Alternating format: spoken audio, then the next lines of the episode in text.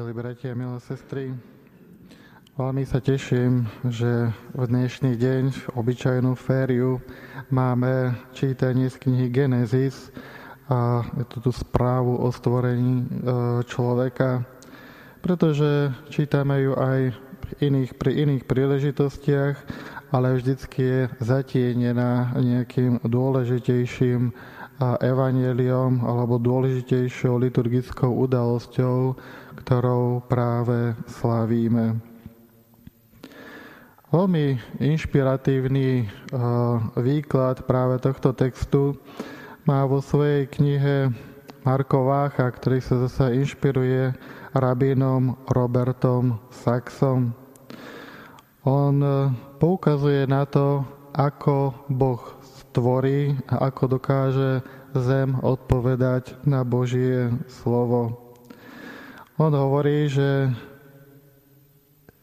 keď Boh začína tvoriť zem, tak jediný, kedy sa vlastne kedy zem alebo to, čo Boh tvorí, dokáže odpovedať bezprostredne na Božie slovo, je svetlo.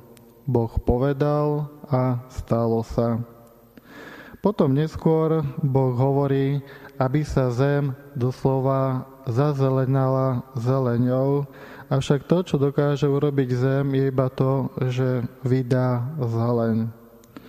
Opäť neskôr, ako sme už čítali v, tom dnešnom, v tej dnešnej perikope, Boh hovorí vode a vzduchu, aby, vydala, aby vlastne vydali živočíchy, avšak Boh povie a zem to neurobí. Musí potom Boh do toho vstúpiť a on sám tvorí ryby a tvorí nebeské vtáky. Podobne je to aj so všetkými živočíchmi, ktoré sa udiali, ktoré vlastne Boh tvorí na zemi. Ako keby už pri tomto stvorení autor poukazuje na to, že Boh si je veľmi dobre vedomý, že ako keby tá odpoveď zeme je len taká, ako zem dokáže odpovedať. Boh nakoniec nechce od zeme viacej, ako zem dokáže. Boh si uvedomuje, že je tu len zem.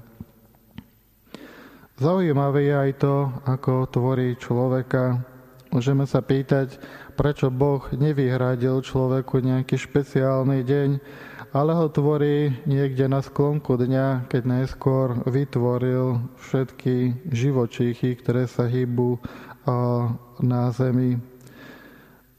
Konč, tvorí ho na konci dňa a tvorí ho tak, že ho tvorí na svoj obraz, tým, že mu do, do nozdier vdychuje ži, vdych e, života.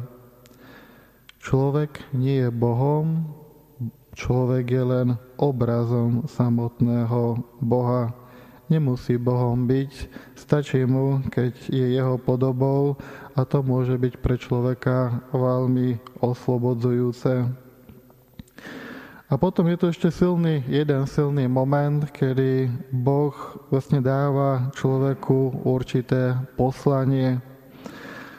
Tých mnohých súvekých, starovekých mýtoch je človek stvorený na to, aby slúžil Bohu. V tom dnešnom čítaní Boh stvoril človeka, aby človek vládol nad zemou. Keď sa potom pozrieme v dejinách vyvoleného národa, sú rôzne pokusy človeka, ako keby, keď človek chce dotiahnuť k dokonalosti toto stvorenie, ktoré, ako vidíme hneď v knihe Genesis, zem to nedokáže urobiť. Chce ho dokázať dotiahnuť dokonalosti tým, že sa, že chce a ako keby ponúknuť dokonalú službu Bohu, ale práve vtedy, keď toto chce urobiť, tak začína spretrhávať tie prvé prirodzené zväzky a to poslanie, ktoré mu dáva Boh.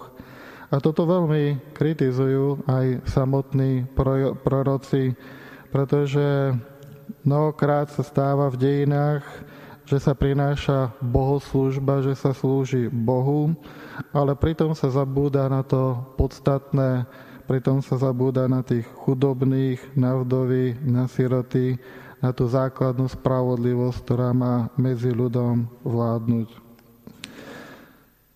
To, do akej absurdity môže, a, môže táto ľudská túžba po dokonalosti prísť, tak to v tom dnešnom evanjeliu nakoniec a, kritizuje aj samotný Ježiš. To najzákladnejšie, čo pre nás zostáva, je postarať sa o svojich rodičov, o tých, ktorí nám dali život. Avšak